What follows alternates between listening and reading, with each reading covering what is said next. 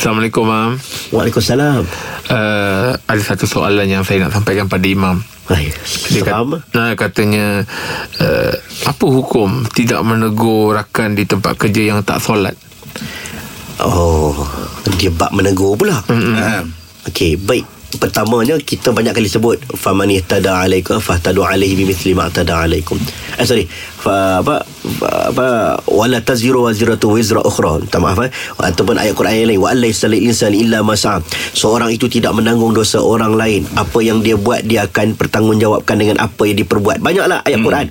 Kita tak tanggung dosa orang lain dari sudut kesilapan dia.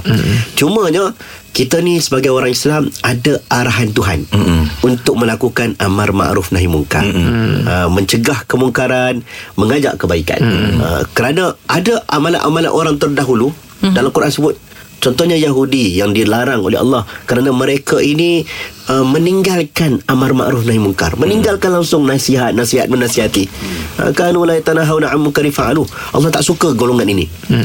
jadi kita ni kena adalah proses tegur menegur Hmm. uh, saling ingat mengingati berjalanlah cumanya kena pandailah Cara skill tu. lah, Mam. cara Ha. jangan menyakiti hati Ha, ha. penggunaan ayat yang betul, Betul lah. perlahan-lahan. Intonasi dia, ha. ya ha.